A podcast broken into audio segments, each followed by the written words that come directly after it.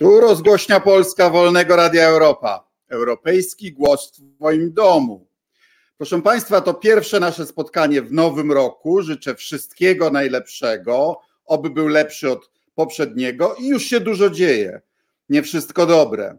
W Moskwie Sąd Najwyższy Rosji właśnie zakazał działalności Stowarzyszenia Memoriał, tego, które dokumentowało zbrodnie stalinowskie. Na Ukrainie boją się, że inwazja może się zdarzyć jeszcze w tym miesiącu. W Stanach Zjednoczonych wychodzą kolejne bulwersujące szczegóły próby zamachu sprzed roku, a rząd polski przygotowuje program ostatecznej rozprawy z prokuraturą i niezależnymi sądami, tak jakby dotychczasowe konflikty z Unią Europejską były niewystarczające. W międzyczasie wyszła u nas książka Wybór rozmowa pomiędzy Ann Applebaum a Donaldem Tuskiem. Ann Applebaum, historyczka, dziennikarka, e, laureatka Nagrody Pulitzera, żona byłego ministra spraw zagranicznych i marszałka Sejmu. Witam w programie, pani redaktor. E, dziękuję za zaproszenie, e, panie marszałku. Pani redaktor, Ann, to jest twoja pierwsza książka napisana od początku po polsku, prawda? Wszystkie poprzednie były e, pisane po angielsku. No więc jaki mamy wybór? E, no, wybór jest między cywilizacją, znaczy jaki, w jakich cywilizacjach chcemy mieszkać, bo w, w, w tym świecie, o którym już opisałeś, są bardzo jasne, klarowne wybory. Cywilizacja rosyjska, wschodnia, autokratyczna, gdzie nie ma, y, nie ma, rząd, nie, nie ma praworządności, nie ma demokracji, nie ma wolności i jest rząd y, Zachodu, który ma, przepraszam, świat Zachodu, gdzie jest, e, są duże wady, nie wszystko jest super, ale jednak jest demokracja, jest wolności i jest trochę nadzieja na lepszą przyszłości. I mi się wydaje, że Polska w tej chwili jest właśnie w tym bardzo kluczowym momencie. Do jakiej cywilizacji będziemy, y, y, y, w jakim cywilizacji będziemy uczestniczyć. I, i, i to jest e, dosyć, jak mówiłem, to jest dosyć brutalny wybór. Chciałbym do tego wrócić, ale zacznijmy od kuchni pisania tego typu książki. No bo po raz pierwszy zdecydowałaś się napisać książkę z czynnym politykiem. E, tuż po powrocie Donalda Tuska do polskiej polityki, nadal jest szefem Europejskiej Partii Ludowej. Nie bałaś się trochę, że to mm, no, jest pewien kompromis jednak z zasadami dziennikarstwa i w ogóle jak się pracowało z Tuskiem? No, wiesz, pracowaliśmy tutaj w tym domie, jak wiesz, jak pamiętasz, więc to było, wiesz, bardzo towarzyskie raczej, łatwe w tym sensie. To jest łatwiej niż pisanie normalnie książki, bo rozmawialiśmy zamiast siedzieliśmy sami y, pisać.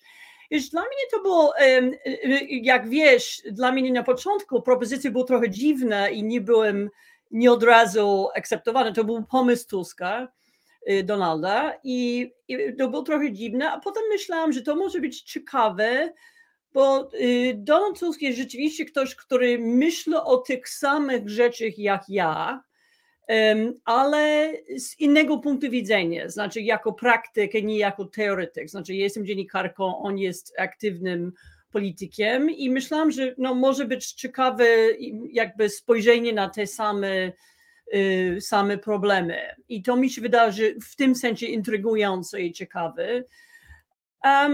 Plus um, to nie jest książka, gdzie, gdzie ja mówię, nie wiem, popieramy platformę, czy to jest za to. To jest książka, która próbuje rozumieć różne światowe problemy. To nie jest książka ani propagandowy, ani pisane na kampanię wyborcze.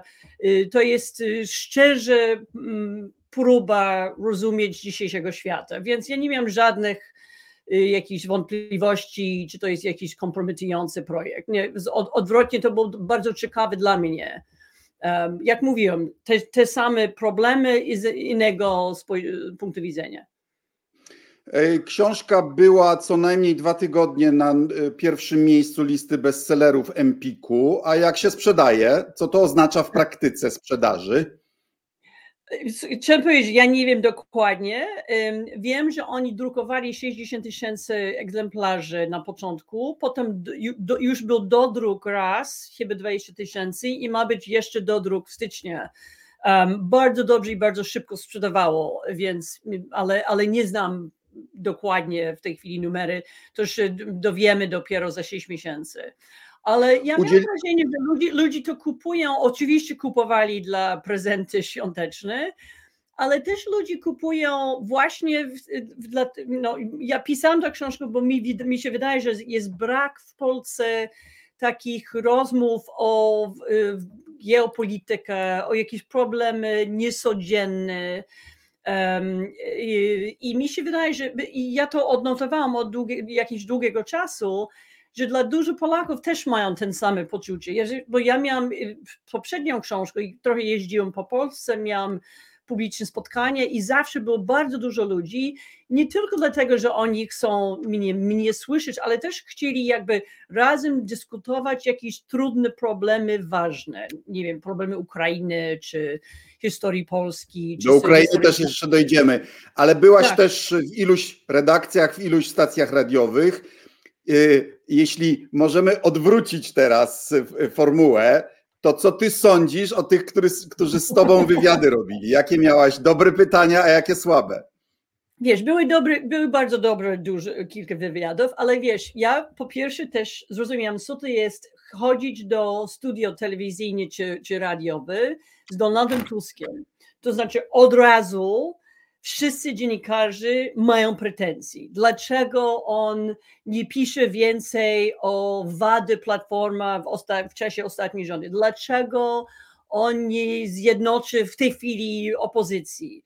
Wiesz, i, i od, jaki mają, od razu go atakuje. No ten, ten, ten dowcip o wina Tuska, widzę, że to jest żywy, że, że wszystko jest wino Tuska, dlaczego on musi to nam wszystko załatwić. Dlaczego nie zaszczepił Polaków na COVID-19? No właśnie, właśnie, pięć lat temu. Tak. I, i, i, i to powiesz, i też jest, był taka, um, um, kilka dziennikarzy, wi, wi, widziałem, że, no nie wiem, czy oni czytali tę książkę, czy nie, wiesz, to nie jest obowiązkowe, ale nie, nie bardzo chcieli o tym rozmawiać. Chcieli rozmawiać o czymś, który się stało 10 minut wcześniej. Znaczy jeden, jeden nie pamiętam jaki o tym chodził, jeden wywiad. Czyli wejście do tego, do tego cyklu newsowego w Polsce, prawda? A przecież tak, książka tak, jest dokładnie próbą wyjścia z tego cyklu i refleksji trochę szerszej, zarówno geograficznie, jak i czasowo, prawda? Tak, znaczy ktoś, nie wiem, jakiś pracuje konferencji, konferencję, był, konferencję prasową był ten dzień wcześniej, co Donald Tusk o tym sądzi, więc um, to było, i wiesz, oczywiście na, i najlepsze pytanie, mój ulubiony wywiad był właśnie Dzień Dobry TVN, um, bo były bardzo proste pytanie, dlaczego pisaliście tą książkę, o czym ona jest. Taki, taki bardzo prosty i wtedy mieliśmy możliwości o, o książce rozmawiać, a nie o tym, co ktoś powiedział do czegoś o czymś y, pięć minut temu. Więc, ale, ale widziałem rzeczywiście, jakie mają problemy politycy w Polsce, żeby w ogóle zacząć jakąś rozmowę, który jest poważny, który jest globalny, który jest trochę głębszy i, i trudno, bo nie, nie wszyscy dziennikarze chcą o tym słyszeć. No, mieliście um, chyba jeden, jedyny jedyną recenzję w prasie prawicowej, antyeuropejskie do rzeczy, sążnistym artykule e, uznało, że książka jest ucieczką Tuska od współodpowiedzialności, jeśli nie za Smoleńsk, to przynajmniej za sprawę badania Smoleńska. No dlaczego w książce nie, Tusk się nie wyspowiadał z tego, jak badał Smoleńsk? No słuchaj, no bo badał Smoleńsk, no, chyba, że tak naprawdę co oni chcą jest, żeby Tusk mówi tak, to był zamach, to jest moja wina, ten zamach. Wiesz. Razem z Putinem przygotowałem to, podłożyliśmy bomby. Tak. Znaczy, tak. nie, nie. Jakby wy, wybrał nie protokół, y, konwencję chicagowską, tylko razem z Rosjanami zbadał tą katastrofę, to by wyszedł zamach i wyszłoby, że to Tusk z Putinem ukartowali, tak? Tak, tylko że 6 lat próbują udowodnić zamach i nie mogą tego udowodnić, bo zamach nie było. No bo tak naprawdę to był bardzo dobrze udowodniono wszystko, było bardzo dobrze badane, badania były opublikowane, wszystko jest jasne, wszystko wiemy. Jedyne, co nie wiemy, jest, y, co Jarosław powiedział Lechowi w tym rozmowę 10 minut przed katastrofą. E, to jest jedyna rzecz, co nie wiemy. Ale my wiemy, że Lech nacisnął na pilotów, my wiemy, że y, piloci mieli. No, pośrednio, pośrednio. Tak, wszystko, wszystko jest wiadomo, tylko że oni nie chcą tego słyszeć, bo to nie, nie, nie wmieści się do ich ideologii. To mi przypomina, że dwa razy w życiu chyba byłaś w głównym wydaniu e, kiedyś dziennika telewizyjnego, a teraz wiadomości. Może się z naszymi e, e, słuchaczami podzielisz tymi dwoma doświadczeniami. Słuchaj, ja nie wiem, czy ja pamiętam. No, pierwszy raz, to jak ja cię jeszcze nie znałem, a moi rodzice cię oglądali, a, no właśnie. Tak, bo zrobiłaś wywiad z Mieczysławem Rakowskim i część konferencji prasowej E, poświęcił ci Jerzy Urban. Powiedz, jak to było. Tak, no to rzeczywiście, przy, przypominasz mi. E, tak, pisałam artykuł o, o Rakowskim, który wtedy był premierem Polski, to jest w 1988 roku, roku jeszcze. Um, i, I Rakowski przyszedł do władz i miał być tym nowym premierem, taki nowym stylu, nowy styl, że, i, że, i że on ma um, wszystko, wszystko załatwić i Polska będzie, będzie Y, iść w lepszym drogi czegoś i, i mówił i bardzo um, mówił, że będzie wolności, ale wolności bez solidarności, więc nie będzie legalizacji w Związek Zawody, Zawodowy Solidarności, ale będziemy mieć wolność. Więc to był absurd w ogóle ten, ten wywiad. I właśnie opublikowałam tego w Wall Street Journal i bardzo, bardzo byli niezadowoleni, bo chcieli w tym momencie promować. No bo szkalowałaś Polskę Ludową. No, Drugi raz szkalowałaś tak. Polskę, tak. przypominam, gdy napisałaś w Washington Post, że Lech Kaczyński zginął w wypadku lotniczym. Właśnie, pisałam, że Lech Kaczyński zginął w wypadku, y, że to było wina okoliczności i że to nie było zamach. I to też chyba jest, okazało się, że to jest przeciwko Polski, przeciw przeciw narodu polskiego, coś takiego pisać. Tak, rzeczywiście, no ale, ale oczywiście masz rację, że, że jakość y, wiadomości, głównie wiadomości dzisiaj i jakość wiadomości w 80 latach w tej chwili jest bardzo podobne. No mamy taki perolowski stylu prezentowanie wiadomości, um, bardzo stylizowane, propagandowy, i, i, I często to jest prawda, że czasami mam wrażenie, że no, te 30 lat nie były, no, bo to jest tak podobne. Nawet estetycznie. Przypominam Państwu, że naszemu gościowi można zadawać pytania, które postaram się uwzględnić. A teraz chciałbym przejść do Twojego kraju urodzenia, do Stanów Zjednoczonych, ale jedną rzecz wyjaśnimy sobie na początku, bo ja już w kolejnych e, komentarzach o, o Twoim dziennikarstwie w y, prawicowych mediach w Polsce czytam, że jesteś związana z demokratami. A powiedz, jak to jest naprawdę, bo z tego co ja pamiętam, to ty parę razy głosowałaś na republikanów. Tak, ja nie jestem związany z demokratami, nie mam żadnych, w ogóle nie mam żadnych jakichś związki polityczne w Stanach. Um, zacząłem y, no, karierę, można powiedzieć, zacząłem jako Y, no, w, w, w, grupie konserwatywnych, znaczy głosowałam dla republikanów, byłem uważana jako konserwatywny, prawicowy komentatorka. Um, byłem uważany też za, za silny antykomunista i był no, taki... autorka Gułagu, prawda? czy, czy... Tak.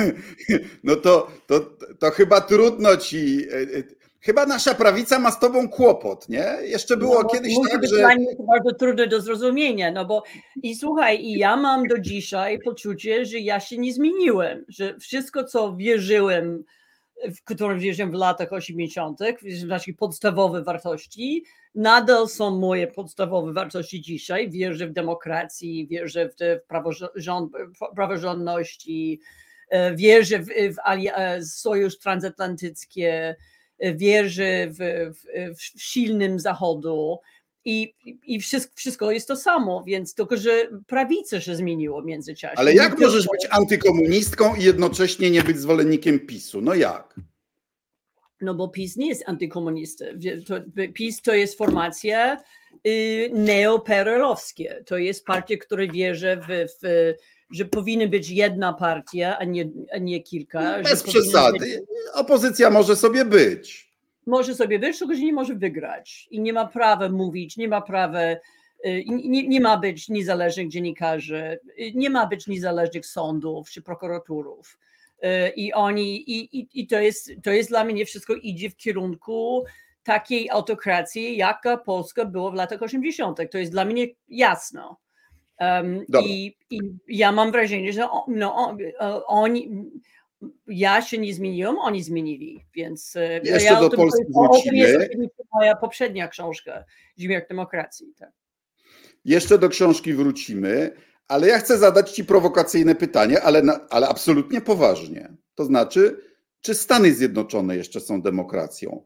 Bo ja się y, na studiach wychowałem na Tocqueville'u i w Tocqueville'u masz opis Ameryki jako do głębi demokratycznej w sensie stowarzyszeń lokalnych, w sensie demokracji na szczeblu miasta, stanu, prawda? To nadal jakoś sobie funkcjonuje ale mieliśmy zawał demokracji rok temu, 6 stycznia, prawda, gdzie próbowano siłą uniemożliwić zatwierdzenie wyborów, ale mamy też coś y, głębszego, to znaczy na przykład, nie wszyscy w Polsce wiedzą, że y, Kongres, Izba Reprezentantów w Stanach jest wybierana co dwa lata. I to miało powodować, że ten kongresmen no, będzie czuł oddech elektoratu na, na, na plecach i będzie się kierował potrzebami swoich wyborców ale paradoksalnie dzisiaj to oznacza odwrotnie. On potrzebuje tyle pieniędzy tak często na kampanię wyborczą, że jest bardziej uzależniony od tych, którzy dają mu pieniądze, a nie od tych, którzy na niego głosują. I, i, wiemy, że to ważni politycy amerykańscy próbowali rozwiązać, tacy jak John McCain, prawda? Ale mamy problem tego, że ważne interesy gospodarcze mają przemożny wpływ na legislację w kongresie. Zgoda?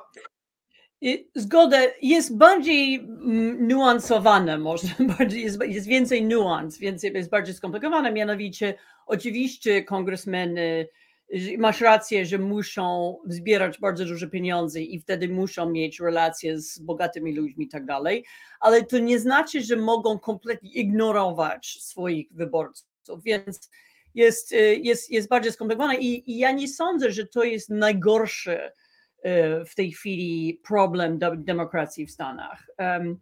Ja myślę, że najgorszy problem jest akurat jeden problem bardzo podobny do Polski, mianowicie prawicy, prawicy w Polsce, mianowicie, że teraz część y, partii republikańskie już między innymi dlatego, że oni się boją, że już legalne nie są w stanie wygrać wybory y, prezydenckie, bo y, Trump tak naprawdę przegrał głos popularny dwa razy. W 2016 roku też przegrał, nie wiem, 6 czy 7 milionów głosów. Hillary Clinton miała więcej. Nie, przepraszam, 3, 3 4, 6, 7 w, w tym roku, w zeszłym roku. Um, I oni już się boją, że nie są w stanie wygrać. Więc tak jak PiS, próbują zmienić system, aby mogą wygrać jako mniejszości.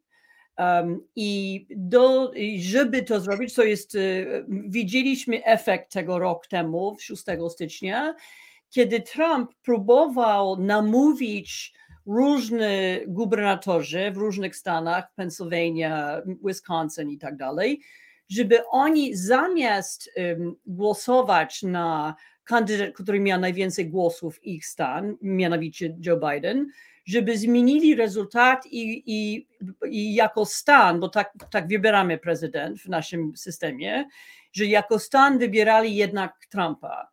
Um, I to oczywiście jest um, silne, antydemokratyczne i, i, i, niekonstytucyjne i wbrew w ogóle um, sens naszej konstytucji, ale on próbował to robić i, i, i, i ten 6 stycznia ludzie przyjechali do Kapitolu bo chcieli przedłużyć proces, bo chcieli mieć kilka jeszcze dni, żeby namówić właśnie te, te.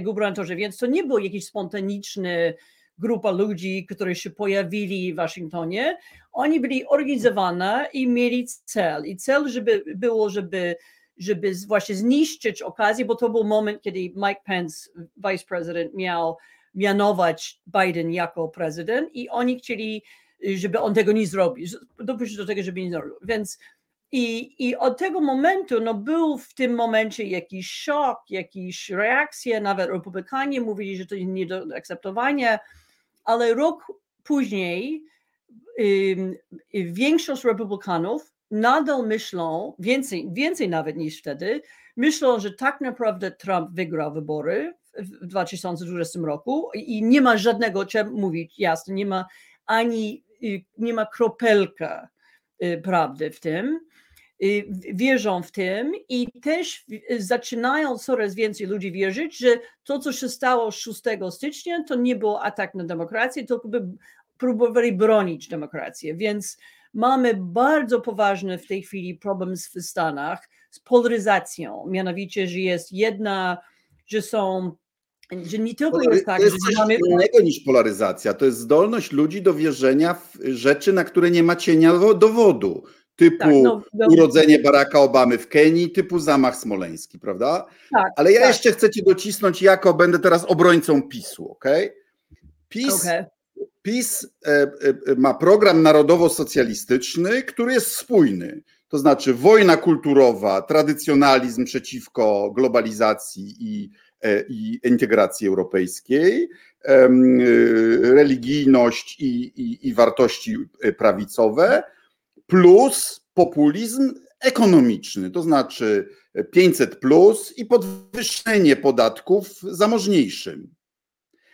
Ale w Stanach jedyne, co zrobił w sferze ekonomii Trump, to obniżył podatki dla zamożniejszych, czyli zagłosował przeciwko interesom tych raczej biedniejszych tak. ludzi, nie najbiedniejszych, ale raczej biedniejszych ludzi, którzy nas, na, na, na niego głosowali.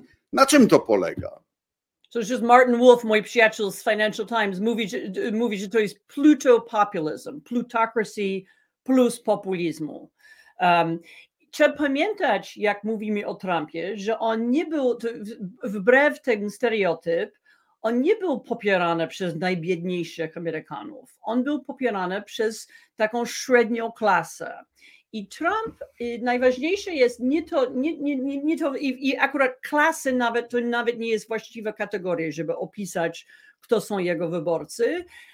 Y, raczej jest, y, Trump reprezentuje w Stanach nasz podział, i to jest też podobne do Polski, podział nie jest klasowo, podział jest miastowy y, urbanizm, znaczy wielki urbanizm, znaczy większych miast przeciwko y, jakby reszcie kraju, wszystkiego wieś, rural America, tak zwane rural America. I, I, mówimy o tym na skrót Blue America, Red America, ale tak naprawdę to jest miasto i wieś.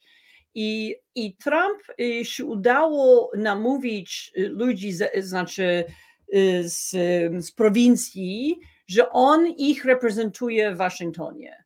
Um, I że, ten, i że te, te, te nis, niższe y, podatki to będą dla nich dobrze, bo to. A de facto obniżył naj, największym korporacjom i najbogatszym ludziom. De facto on był bardzo dobrym prezydentem dla najbogatszych ludzi, dla bilionerów, miliarderów e, i tak dalej. Więc ale, ale, ale, ale większość ludzi nie głosowali dla niego z przyczyn polity- znaczy ekonomicznych. Głosowali z przyczyn kulturalnych. Czyli kulturowa, czyli, czyli kultura może, może przełamać interes ekonomiczny. Absolutnie. Mi, mi się wydaje, że w ogóle ten fa- sam fakt, że ciągle mówimy o gospodarkę, o ekonomię, jakby to było najważniejsza rzecz dla wyborców, mi się wydaje, że to jest głębokie nieporozumienie. To jest taki, to jest, to można powiedzieć, że to jest wpływ y, marksyzmu na, na naszych myśleniach. A zakształtuje nadbudowę. A tak, okazuje się, że jest odwrotnie. Że, że wszystko jest ekonomiczne, wszystko można tłumaczyć jako jako e, wszystko, nawet kulturę, wszystko jest jakby efekt ekonomiczny, ale tak naprawdę mi się wydaje, że też to wszystko jest odwrotnie, że kultura jest, bardzo, jest dla bardzo dużo ludzi jest ważniejsza niż e, ekonomia. No, sam fakt, że republikanie latami próbowali nie dać swoich ludzi, swoich wyborców y, wejść do służby zdrowia I oni i tak, mimo tego, głosowali na nich. To jest coś niesamowitego. Um, i, I dopiero i, i, i, ludzie jakby nie, nie zrozumieli, że nie jest w ich interesie gospodarczym, żeby ciągle głosować ludzi, którzy zabiorą od nich służbę zdrowia um, no i wszystko, ale im się udało i im się udało między innymi, jak zaczął mówić, y, dzięki polaryzacji i dzięki ten, ten plem, tej uczucie plemiennych, że nasze plemione musi być u władza i nieważne, co oni tam robią, jak oni tam są. Więc, I, i to jest, y, i to jest, jest, i to jest silniejsze niż, niż, niż interesy osobiste to jest, to jest bardzo y, takie deprymujące, nie? że jednocześnie w Polsce, w Wielkiej Brytanii i w Stanach, ale też w paru innych krajach, y, wróciła polityka plemienna, która jest bardzo prymitywną formą polityki, no bo nawet szympansy odczuwają solidarność stadną. Tak? Moje stado lepsze od tamtego stada. I y, tak. ludzkość no, ma parę doświadczeń od tamtego okresu, które powinny jednak no mów, trójpodział władzy, prawda, tolerancja wobec mniejszości, parę innych rzeczy i jakby wróciliśmy do znacznie wcześniejszej wrażliwości, prawda? No cóż w tym jest. Um, albo może ten wcześniejsze wrażliwości zawsze było, tylko że było zakamuflowane przez różne rzeczy, nie, nie wiesz, nie, nie umiem powiedzieć, ale ale rzeczywiście mamy w tej chwili i, i, i to i wiesz, wiesz jak to jest dla mnie dziwne, że że polityk w moim kraju, w Stanach Zjednoczonych i polityk w Polsce, mój taki adoptowany kraj, y, też mam tutaj obywatelstwo, są w tej chwili tak podobne. No bo jak, jak, jak to jest możliwe, że no, Stany Zjednoczone mają kompletnie inna historia, inna geografia, inny język, inny podejście do życia, wszystko jest inne, a jednak mają bardzo podobne w tej chwili sytuacje polityczne. I, i, i, i ku mojemu zdziwieniu y, tak się stało. No, ja myślę, że Anglia też ma to jest trochę inne, ale Polskę i Stany. Y, I wiesz, moja teoria to jest, to jest temat śmierci demokracji. Jest, jest właśnie związane z prawicą że ta prawica w, w, Polsce antykomunistyczna i ta prawica amerykańska, też, która też była antykomunistyczna, ten partii republikański, w którym ja, dla którego ja głosowałam, był silny, antykomunistyczny, prodemokratyczny i tak dalej, że oni w latach 90. Um, i później zaczęli mieć jakiś, um, brakowało im ten kontekst, ten, ten, ten, ten konkurencja um, i im się spodobało ten uczucie, że oni są, że oni prowadzą wojnę kulturową, tak jak było w latach 80. przeciwko lewicy i tak dalej. Więc oni chcieli jakby kontynuować tą wojnę, mimo to, że, że wróg zniknęło. Więc y, jest moim zdaniem podobna sytuacja. I, i fakt jest, że taki prawicy, prawicowy ruch w, w większość Europy nie było tak silne, tak jak w Polsce i w Stanach, więc oni nie mają podobny problem z prawicą, ale oczywiście no, mają inny problem, ale, ale jest coś na rzecz, że, że antykomunistyczny ruch w Polsce i w Stanach oboje mieli jakiś no, problem, można powiedzieć identity problem w latach 90. Kim jesteśmy, co mamy robić teraz? Skądinąd wiem, że wróciłaś właśnie z Kijowa y, i napisałaś e, moim absolutnie obiektywnym zdaniem świetny artykuł, który się ukaże za na, na dniach w, w, w miejscu, gdzie teraz pracujesz w tygodniku The Atlantic. No to powiedz, będzie wojna czy nie? Słuchaj, ja nie mogę powiedzieć, czy będzie wojna. Wiesz, w Kijowie jest y, i klarowne jasne są dwa grupy ludzi. Y, I, i rozmawiałam z bardzo dużo sił, bardzo y, dużo. Z najwyższymi ludzi, urzędnikami państwowymi. Ministrem spraw zagranicznych, szef sztabu prezydenta i tak dalej. I, I mniej więcej dwa, dwa teorie. Znaczy, jedna grupa uważa, no bo żeby, żeby nie wiem, czy wszyscy widzi, wiedzą, że od miesiąc Amerykanie, administracja Bidena mówi bardzo jasno i głośno o tym, że jest planowana inwazja Ukrainy i nie, nie tylko takiej inwazji, nie wiem, Odesy czy, czy, czy coś małego, ale na całego, do Kijowa i tak dalej. I ewidentnie oni mają jakiś był jakiś uczek, jakiś, nie wiem, czy dokumenty, czy mają jakiś szpieg w Kremlu, ale mają jakieś bardzo silne dowody, przyczyn, dlaczego oni tak myślą. No, no w Kijowie są, jest dwa grupy, znaczy jedna grupa ludzi myślą, że owszem, może być taki, y, tak, taki rozmowa, ale to jest wszystko jakby zorganizowane jako, żeby, żeby wystraszyć Amerykanów, żeby, żeby osiągnąć jakiś cel rosyjski. Żeby Amerykanie nacisnęli na Ukraińców, żeby się zgodzili tak. na tak zwaną federalizację Ukrainy. Tak, albo żeby, nie wiem, jakieś zmienić relacje NATO z Ukrainą, czy NATO z, z Europy, wschodniej Europy nawet. E, więc, że może to jest jakiś wielki gra. No i część Ukraińców myślą, że o to chodzi, a część myślą, że oczywiście to też jest taki element, musi być, ale że chodzi o, tym, o, czym, o czymś innym. Mianowicie, my wiemy, że od 20 lat Putin ma takiego samego postawy do Ukrainy. On mówił, mówił na szczyt NATO, jak wiesz, bo byłeś, w 2008 roku, że nie ma coś takiego jak państwo Ukrainy, że to jest sztuczne państwo, to jest fikcyjne, tak nie istnieje. W tym roku, w zeszłym roku, w lato, opublikował taki bardzo dziwny esej, jako próbowałam go przeczytać znowu dzisiaj, e, o jakiejś historii Ukrainy, dużo w tym jest mitologii. Zlepek tak imperialnych i carskich i, i sowieckich. Tak, tak, tak, ale, ale, ale, ale efekt jest taki, że znowu Ukraina nie jest państwo, Rosja i Ukraina to jest ten samo, to, to, jest, to, to jest to samo. Um, więc on chce y, ten zjednoczenie Rosji i Ukrainy od 20 lat i jego cel y, i jego różne cele strategicznych nigdy nie zmieniły. E, tylko, że jest możliwe, że w tej chwili on może obserwował, że armia ukraińska jest coraz lepsza, coraz lepiej uposażona. Y, ja nie mówię, że on jest super niesamowity czy na, na czołowe świata, ale jest lepszy niż było że sama Ukraina jest bardziej zjednoczona, bardziej patriotyczna. I ma wzrost że, gospodarczy.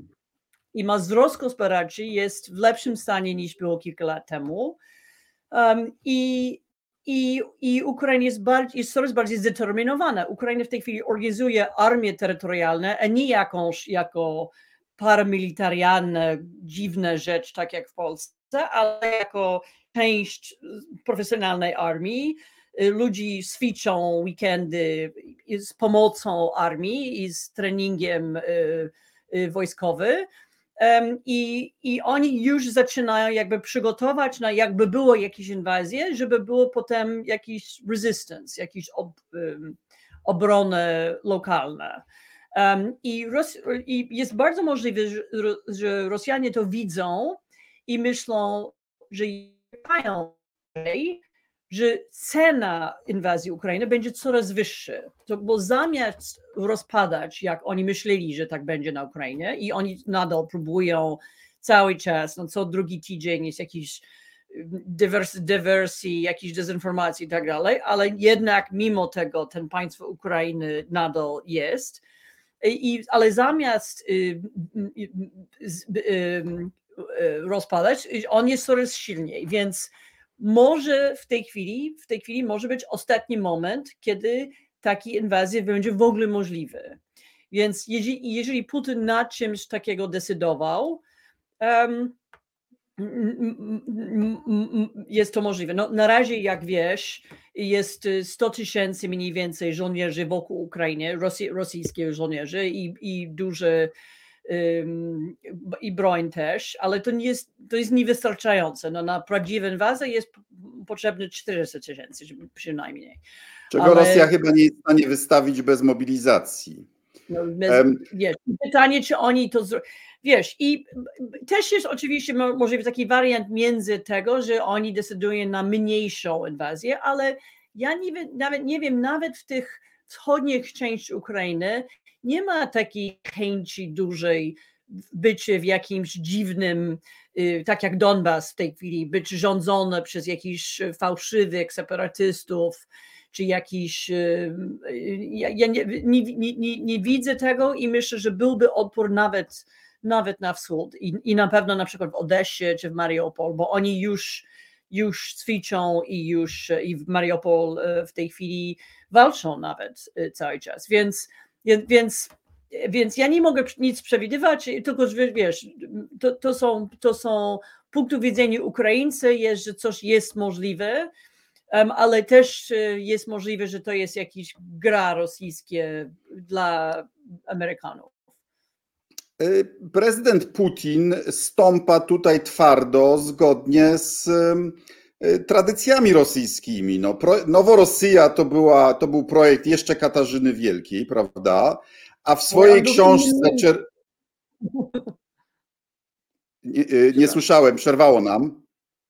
E, no, chciałam powiedzieć, że ta Noworosja, o którym był, był jak coś takiego jak Noworosja, ale on był w innym miejscu. To nie był ten, co Putin w tej chwili rysuje, ale okej. Okay. Okej, okay. ale bolszewicy mieli obsesję na punkcie Ukrainy, e, potrzebowali ją odbić, bali się, że Ukraina może zarazić Moskwę i że może pokonać rewolucję, prawda?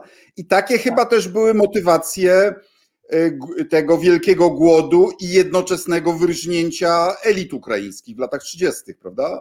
Absolutnie, absolutnie to samo. No to, to jest temat, jeden z tych tematów mojej książki o Ukrainie jest, że, że dla Stalina y, pomysł niezależnej Ukrainy, który z definicji będzie prozachodnie i, i sceptyczny wobec Rosji, y, był absolutnie niemożliwy. Znaczy, mógł na to pozwolić, bo on się bał, że to będzie mieć efekt właśnie na Moskwie. Miał doświadczenie w czasie ich wojny domowej w latach w, w, w latach 20. Miał doświadczenie, że, że bunt chłopów ukraińskich prawy, prawy nearly led to. Prawie doprowadził do, prawie, e, oni prawie do Moskwy do, doszli w 19 roku, tak, prawda? Tak, tak, właśnie o to chodzi. Więc Putin ma coś podobnego, mianowicie, że on, on też myśli, że niezależna, demokratyczna, prozachodnia i nawet nie prozachodnia w sensie geopolitycznym, tylko że jako wybór cywilizacyjny, zachodnie cywilizacyjny Ukrainy, to jest dla niego straszny i, i, i, i bardzo niebezpieczne. Dlaczego? Bo, Ale też i europejska, bo. Europejska. No jakby było takiego Ukraina, no to no, dlaczego nie może być takiego Rosja? No bo to są podobne kultury, mają e, dużo wspólnego i Rosjanie mogą zapytać, no dlaczego Ukraina może mieć zachodnia europejska cywilizację, a nie może, a my nie możemy? I, i dla Putin taki, taka Ukraina nie może być, bo to jest dla niego wróg nie w sensie militarny czy wojskowy, ale to jest wróg ideologiczny. I, I właśnie to jest ta ideologia europejska, zachodnia, praworządna, demokratyczna, wolnościowa, którą on musi zniszczyć, bo on właśnie się boje podobnego ruchu u siebie w kraju. No bo y, ma w tym sensie mówi prawdę, gdy mówi, że to jest w obronie własnej, prawda? Tak, ale mamy pytanie od słuchacza. Pan Jack Jack niestety się nie przedstawił z imienia i nazwiska, ale ma ciekawe pytanie. Co zrobią USA w kwestii żądań Rosji co do gwarancji nierozszerzania NATO na wschód? Jest tu jakieś pole do kompromisów i uspokojenia na wschodniej flance? Co, co sądzisz?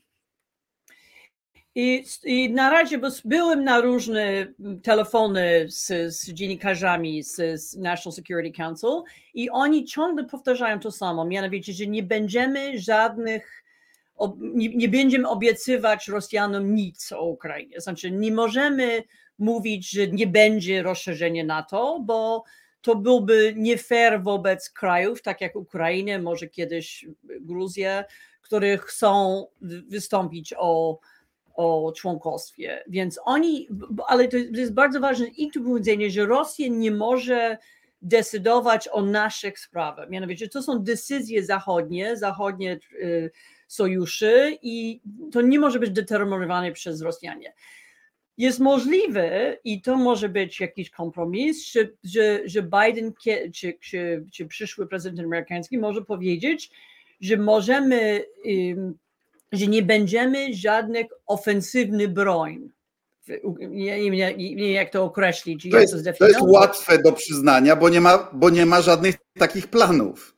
Nie ma żadnych takich planów. I, i, i, i wiesz, trzeba pamiętać, jaki to jest absurdalne putinowskie podejście do NATO, no bo NATO to jest, to nie ma żadnych planów ataków na Rosję. Oni muszą o tym wiedzieć nie ma żadnych ofensywnych broń ani w Polsce, ani w Rumunii, ani w Niemczech. Y, NATO jest defensywne. It's a defensive to nie my najechaliśmy na Gruzję, na Ukrainę, na Mołdawię tak. i tak dalej, prawda? Tak. Jedyne agresywne, ofensywne państwo w Europie w tej chwili jest Rosja. Właśnie atakowali Ukrainę, atakowali Gruzję, atakowali, też mają swoje y, żołnierze w Mołdawii, więc, y, więc to jest jedyny kraj, który ofensywny. Więc możliwe, że, że, że mogą mówić coś takiego, że nie będzie żadnego ofensywy. I to jest prawda, że oni, że mimo to, że teraz są amerykańscy żołnierze w Polsce, to jest taki mała grupa ludzi, to jest y, grupa rotacyjna, i oni i, i, znaczy ciągle udawa, próbują pokazać, że to nie jest ofensywne, nie jest, jest, jest absolutnie to jest grupa y, defensywna. Więc I, i jak ja mówię, i, i moim zdaniem Rosjanie. Oj, uciekło nam. E, nie słyszymy.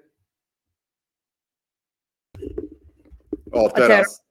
Okay. Teraz. Coś z mikrofonem. Okej, okay. a zmieniając trochę temat. Jako e, autorka Gułagu, czyli takiej definitywnej, bo opartej na archiwach sowieckich, na, na, na, także na raportach samej NKWD, historii y, systemu radzieckich obozów koncentracyjnych. Co, co ty sądzisz o tym, że, że właśnie zakazano działalności Stowarzyszenia Memoriał?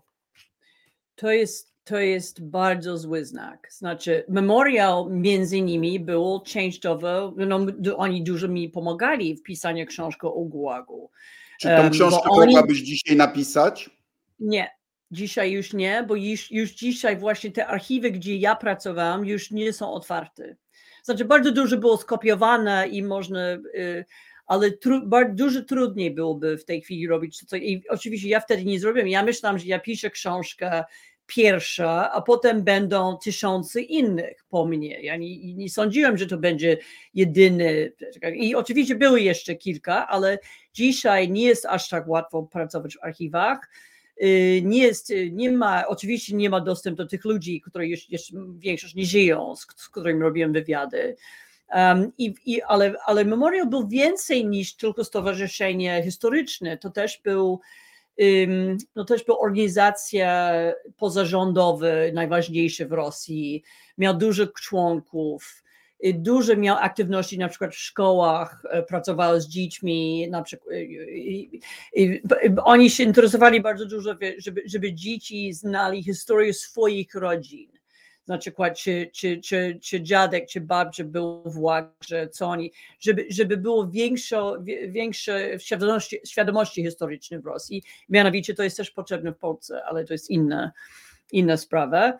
Ale um, i też mieli jakby oddział praw człowieka, też byli bardzo aktywni w promocji praw człowieka i, i dlatego, że widzieli swojej historii i myśleli, że nasza historia nam mówi, że bardzo ważne jest właśnie praworządności, niezależnych sądów.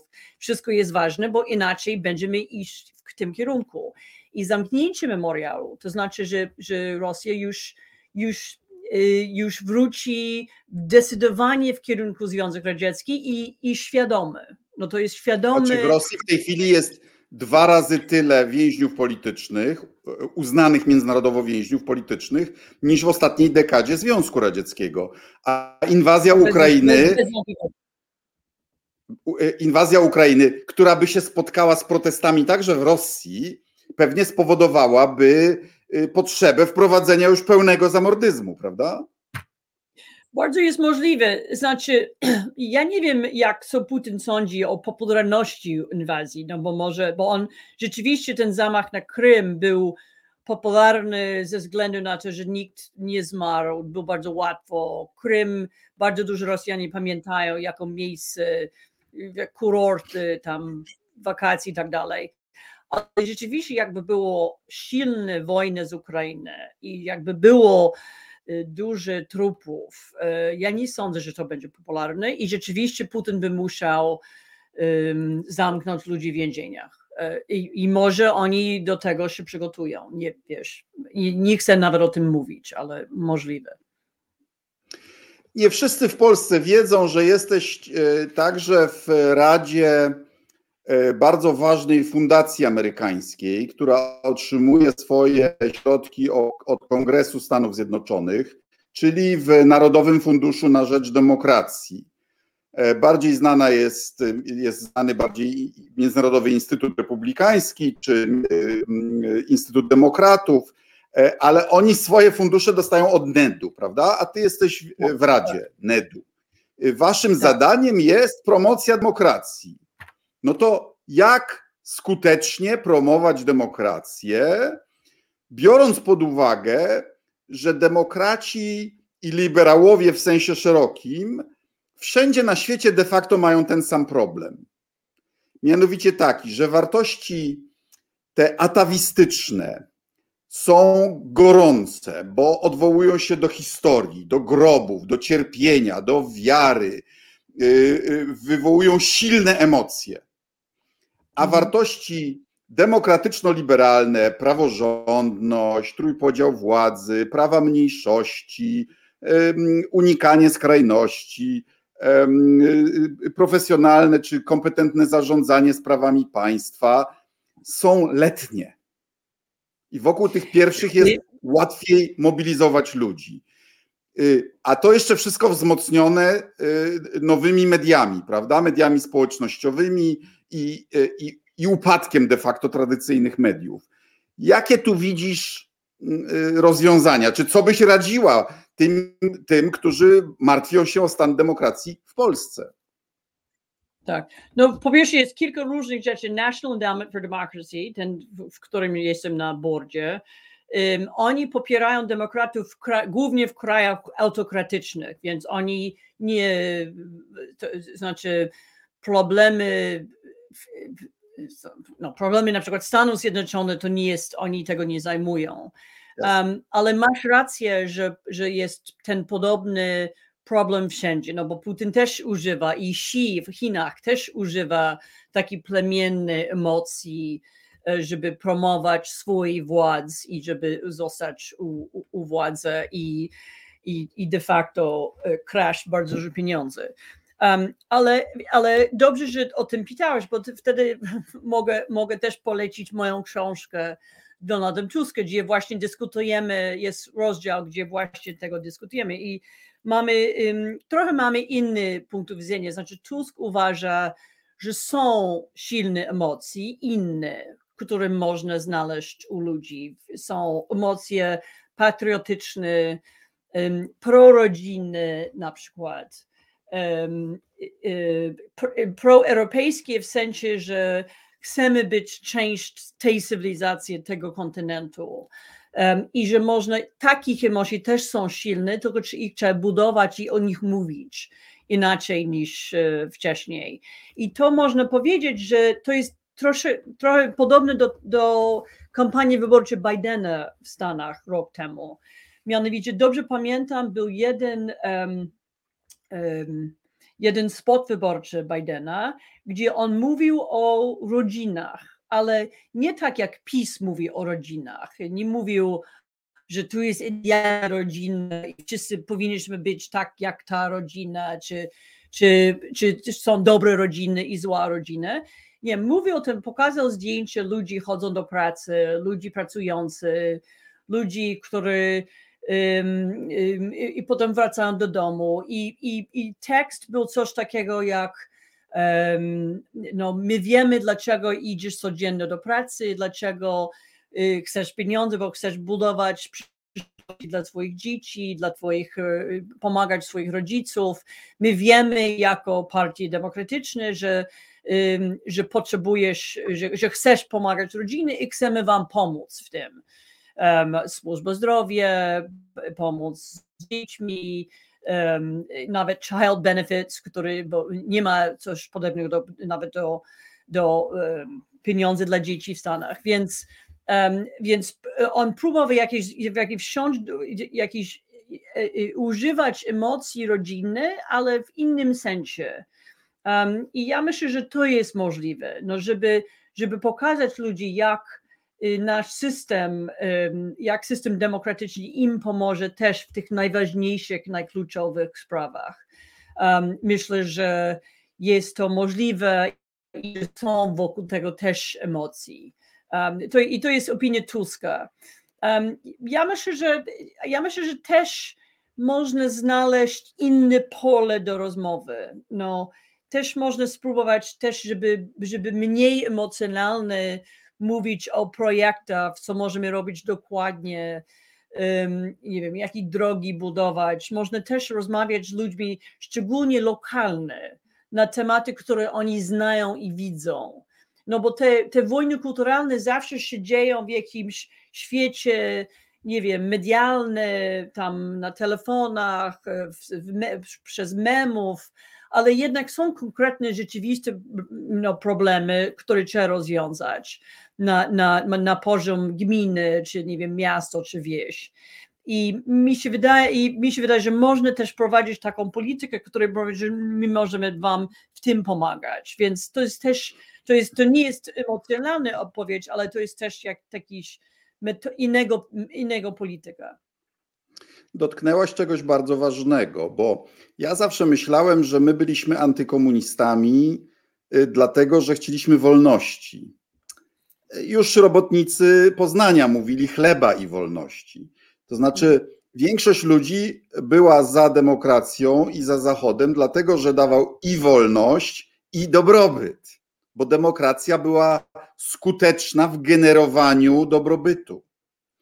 A to już niekoniecznie nawet... tak wygląda, prawda? To znaczy, Ale Chiny na przykład zbudowały dobrobyt bez demokracji. Pytanie, czy dzisiaj demokracja nadal jest skuteczna? No bo przynajmniej populiści obiecują, Y, rozwiązywanie problemów na skróty, szybciej niż demokracja. Tak, obiecują, ale potem są w sytuacji, że nie mogą tego oddać.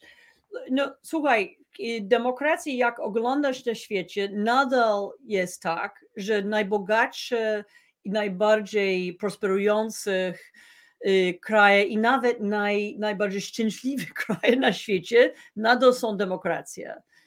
To jest prawda, że Chiny y, jako, jako wzór dla najbiedniejszych państw udowodnił, że można wejść do, y, do lepszej sytuacji przez autokrację, ale też trzeba pamiętać, że oni to, to co, co oni robili tak naprawdę w 79 roku, w latach 80., oni, oni otworzyli kraj, było więcej wolności. Y, dali biznesom możliwości, nawet dali ludzi trochę więcej głosów w ich sprawach lokalnych i tak dalej. Więc, więc nie wiemy teraz, czy, czy sukces chiński też nie jest w pewnym sensie sukces wolności, demokracji i tak dalej, bo, bo to było, bo zmiany chińskie były właśnie zmiany w tym kierunku. Um, I no teraz jesteśmy w innej sytuacji, teraz mamy Chiny Y, pełna dyktatura, ale, ale zmiany chińskie i progres i postęp chiński był dzięki więcej wolności. Więc ja bym, ja bym jeszcze nie zrezygnowało z, z demokracji i jako system, gdzie ludzie lepiej żyją i są bardziej szczęśliwi, i jako system, który y, lepiej, no, gdzie ludzie lepiej żyją. Zmierzając do końca, spytam jako osobę, która, która no, uczysz na Uniwersytecie w Baltimore, prawda? Co drugi dzień, jak słyszę, dzwonią do ciebie z Narodowej Rady Bezpieczeństwa.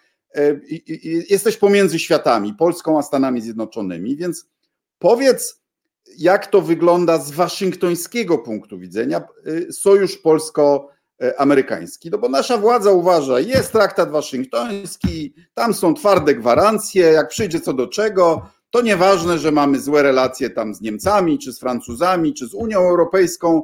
Amerykanie są zobowiązani nas bronić. Czy tak to jest? Niestety to jest bardzo, bardzo głęboko nieporozumienie. Um, jak ty wiesz lepiej niż ja, jak traktat waszyngtoński mówi, że no, ty znasz y, słowa bardziej dokładnie, że, że, że mają bronić, ale nie muszą bronić. Coś. Tam są dwa zapisy, że atak na jednego z członków będzie traktowany tak jak na atak na wszystkich, tak. Mhm. i, ale członkowie zareagują e, wedle własnego uznania. Tak, więc to znaczy, że to jest polityczna decyzja, czy bronić, czy nie bronić pewnego kraju.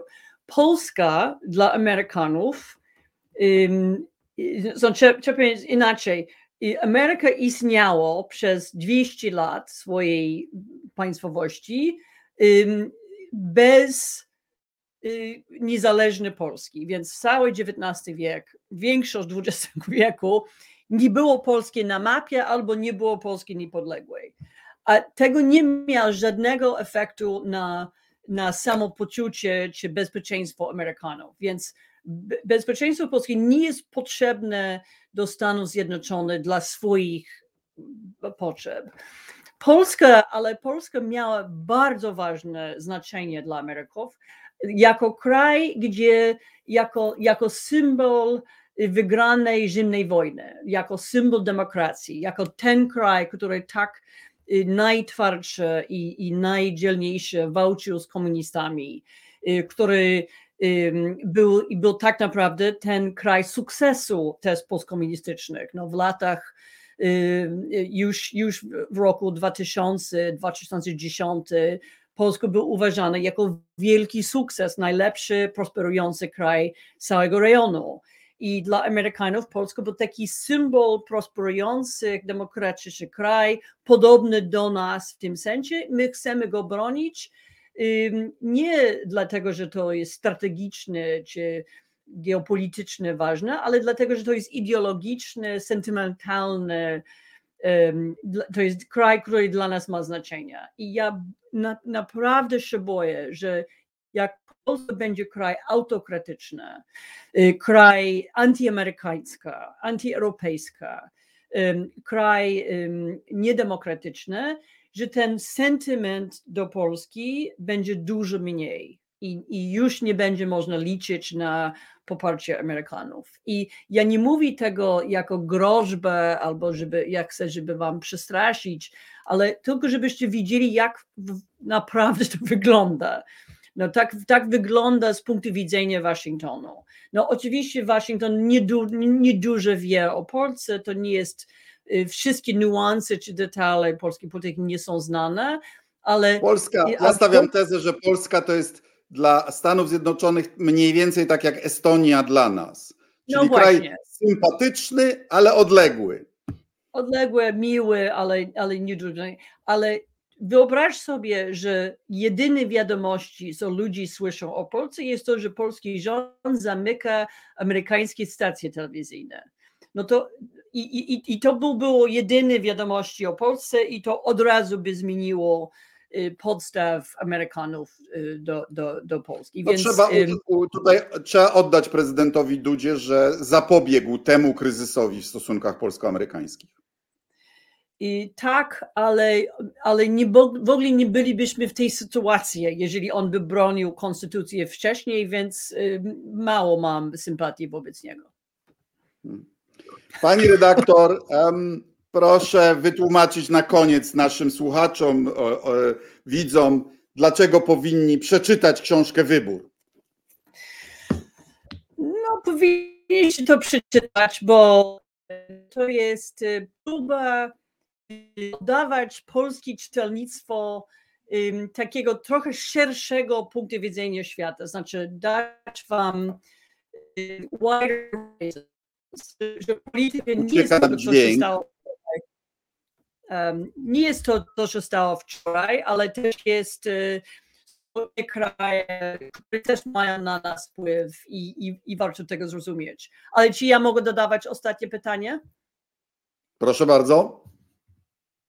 E, może ty powiedz, wiesz, słuchacze, dlaczego warto przeczytać tę książkę? No, mam nadzieję, że ci przeczytałeś. No, y, chyba nawet chyba nawet jakieś tam uwagi zgłaszałem. Ale moim zdaniem warto ją przeczytać, dlatego że y, no, Tusk jest y, poza papieżem, który w innym wymiarze, człowiekiem, który osiągnął najwyższe stanowisko polityczne, międzynarodowe w tysiącletniej historii Polski, więc no ma, ma unikalną perspektywę e, e, przewodniczenia przez pięć lat Radzie Europejskiej, czyli od wewnątrz wie, jak działa no, przynajmniej Unia Europejska, prawda? A, a przedtem i, i premier Polski, więc jest takim no, no, insiderem do bólu, prawda? No a, a ty masz tą zdolność do patrzenia na Polskę zarówno oczyma e, obywatelki Polski, jak i oczyma kogoś z zewnątrz, kto, kto tu jednak przyjechał już jako osoba dorosła. Wydaje mi się, że to, jest, to są dwie unikalne perspektywy i warto, warto się z nimi e, zaznajomić. Serdecznie dziękuję za rozmowę. Wszystkim Państwu życzę, życzę e, jeszcze raz wszystkiego najlepszego w nowym roku. Jeśli podobało, to prosi o szerowanie, udostępnianie, lajkowanie. Dziękuję bardzo pani redaktor. Dzięki Radek. To była rozgłośnia, rozgłośnia Polska Wolnego Radia Europa. Europejski głos w Twoim domu. Do zobaczenia wkrótce. Do widzenia.